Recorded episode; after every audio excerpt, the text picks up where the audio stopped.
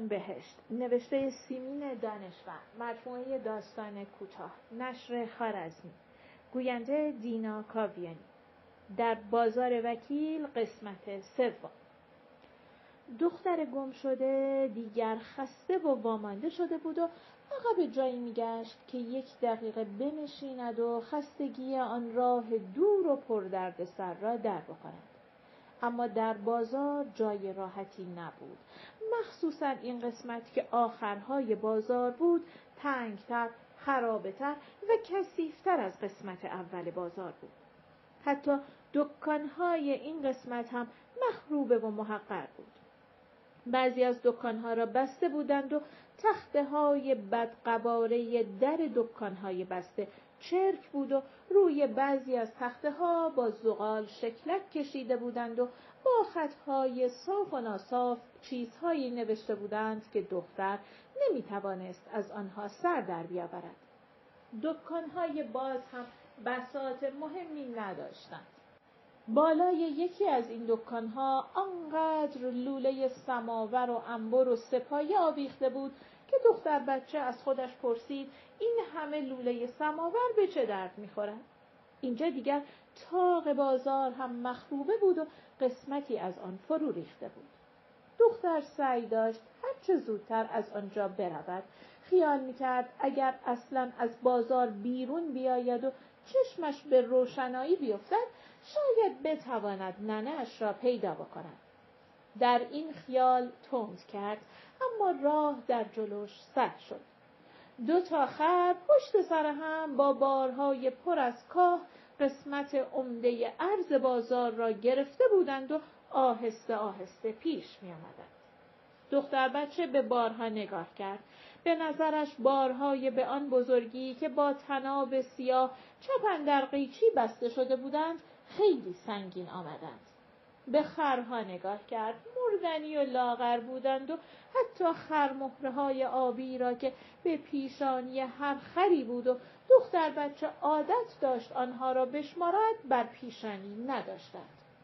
دختر بچه خیال کرد که خرها همین الان نقش بر زمین خواهند شد و بارهای به آن سنگینی بر سرشان خواهد افتاد و تمام بازار را کاه فرا خواهد گرفت.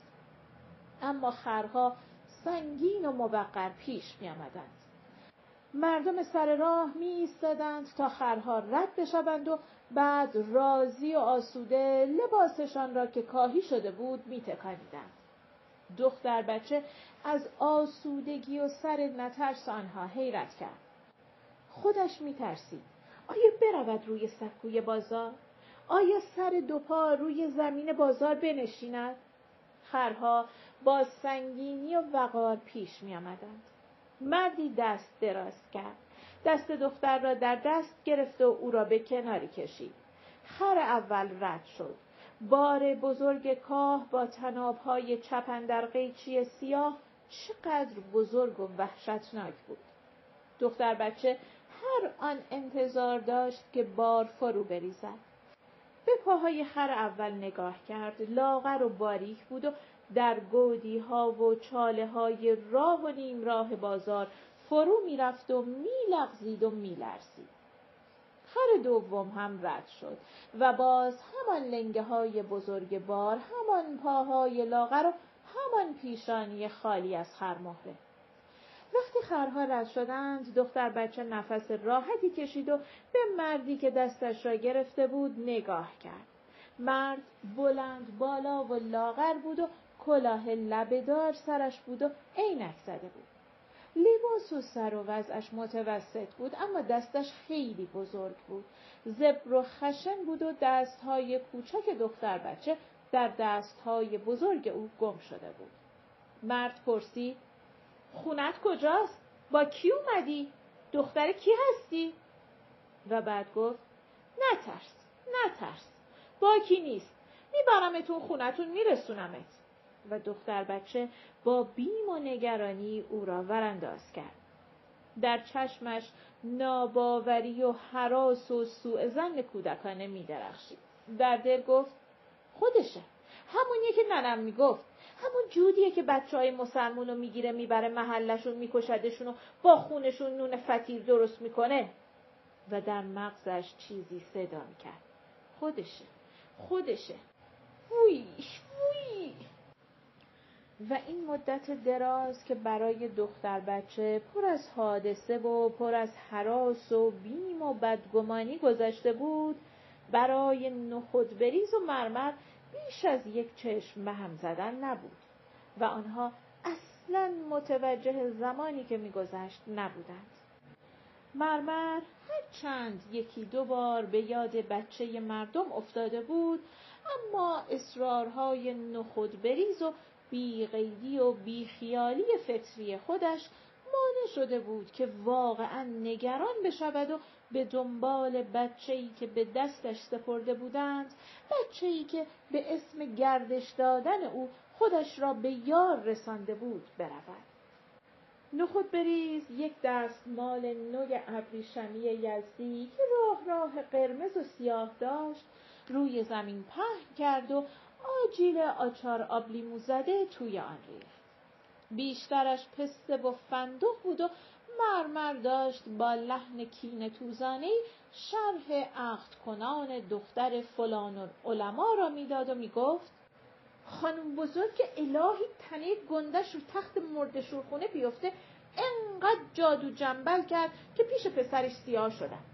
اونم سیغم و پس خوند.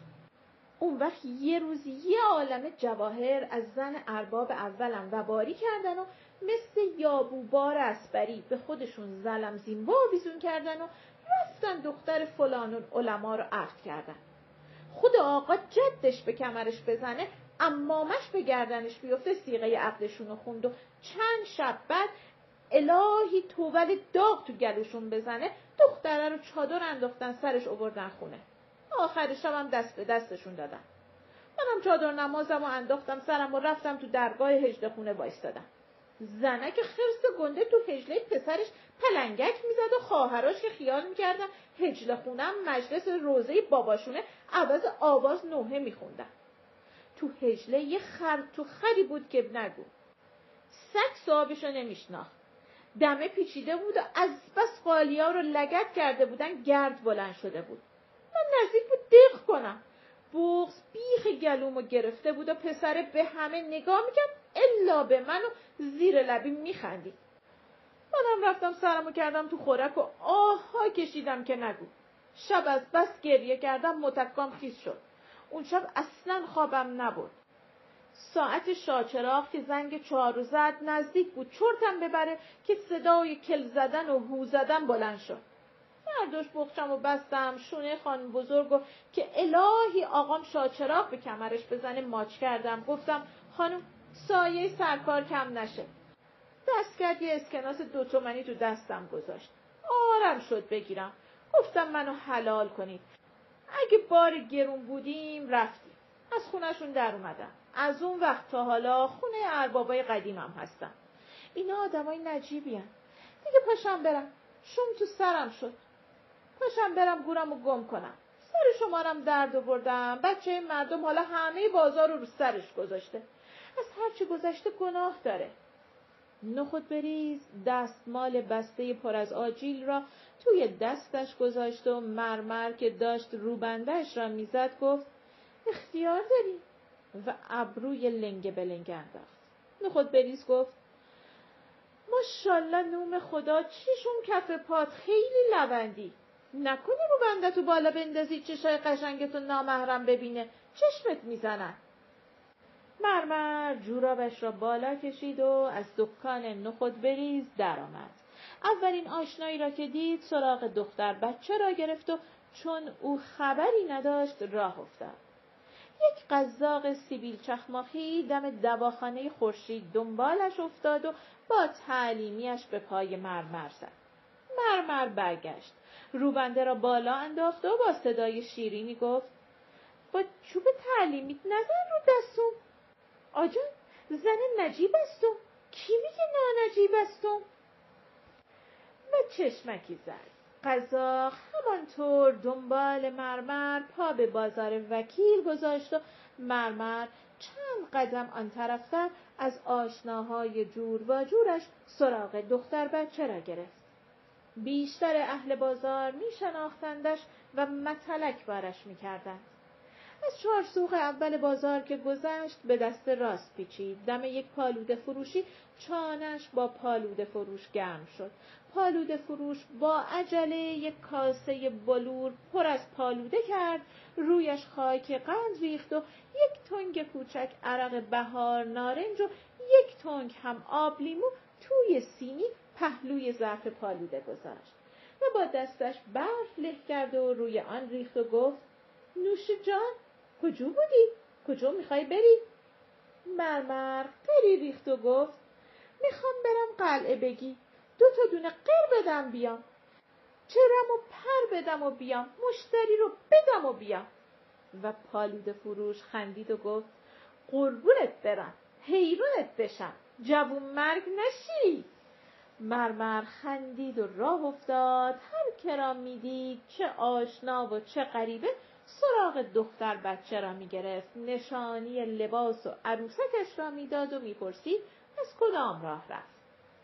و دختر بچه گم شده با بیم و بدگمانی دست خود را اسیر دست خشن مرد غریب می‌دید. دیگر به آخر بازار رسیده بودند آنجا خلوت بود و پرنده پر نمی‌زد بازار از زندگی خالی شده بود و دم غروب بود دختر بچه همش به فکر محله یهودی ها بود و در نظرش صحنه بچه کشی جهودها مجسم شده بود. کارت های بزرگ، چقدر بزرگ. به اندازه کارد آشپزخانه خودشان که ننش با آن روی یک تخته سیاه و بزرگ با مهارت سبزی خورد می کند و کارد بزرگ تق تق صدا می کند. کارت بزرگ به اندازه قمه تیغ زنها که جلوی شاه چراغ جمع می شوند و شاخسین شاخسین می گویند و یک هو قمه را به فرق سرشان می کوبند و خون فواره می‌زند و روی کفنهای سفیدشان می ریزد. آخ چقدر از آنها می ترسید و اکنون چقدر از این مردی که دستش را گرفته بود حراس داشت. دم در آخر بازار که رسیدند مرد با مرد دیگری سلام و علیک کرد و دست دختر بچه را رها کرد تا دست در جیب بکند و چیزی را بیرون بیاورد. دختر بچه یک لحظه صبر کرد و بعد پا به دو گذاشت. قلبش آنقدر تند می‌زد که نزدیک بود به زمین بیفتد نه به عقب سرش نگاه کرد و نه به گودی ها و چاله های بازار اهمیت داد با شتابی ناگفتنی خود را از بازار بیرون انداخت به کوچه دست راست پیچید و دم در یک خانه ایستاد. آفتاب پرید رنگ بر در کهنه و موریان خورده خانه میتافت. یک لنگه در بسته بود و لنگه دیگرش باز بود. دالان خانه و حتی داخل خانه تاریک بود و بچه ابدا نفهمید خانه چجوریست و توی خانه چه خبر است. خودش خسته و فرسوده بود. پایش هم که خراش برداشته بود و میسوخت. لباسش خاکی بود و سر و وضعش مثل مسافری که از راه دوری آمده باشد ژولیده و پر از گرد و خاک بود. دم در آن خانه ایستاد. سرش را بلند کرد و به اطراف خود نگاه کرد. تمام قوقا و شلوغی بازار را به یاد آورد.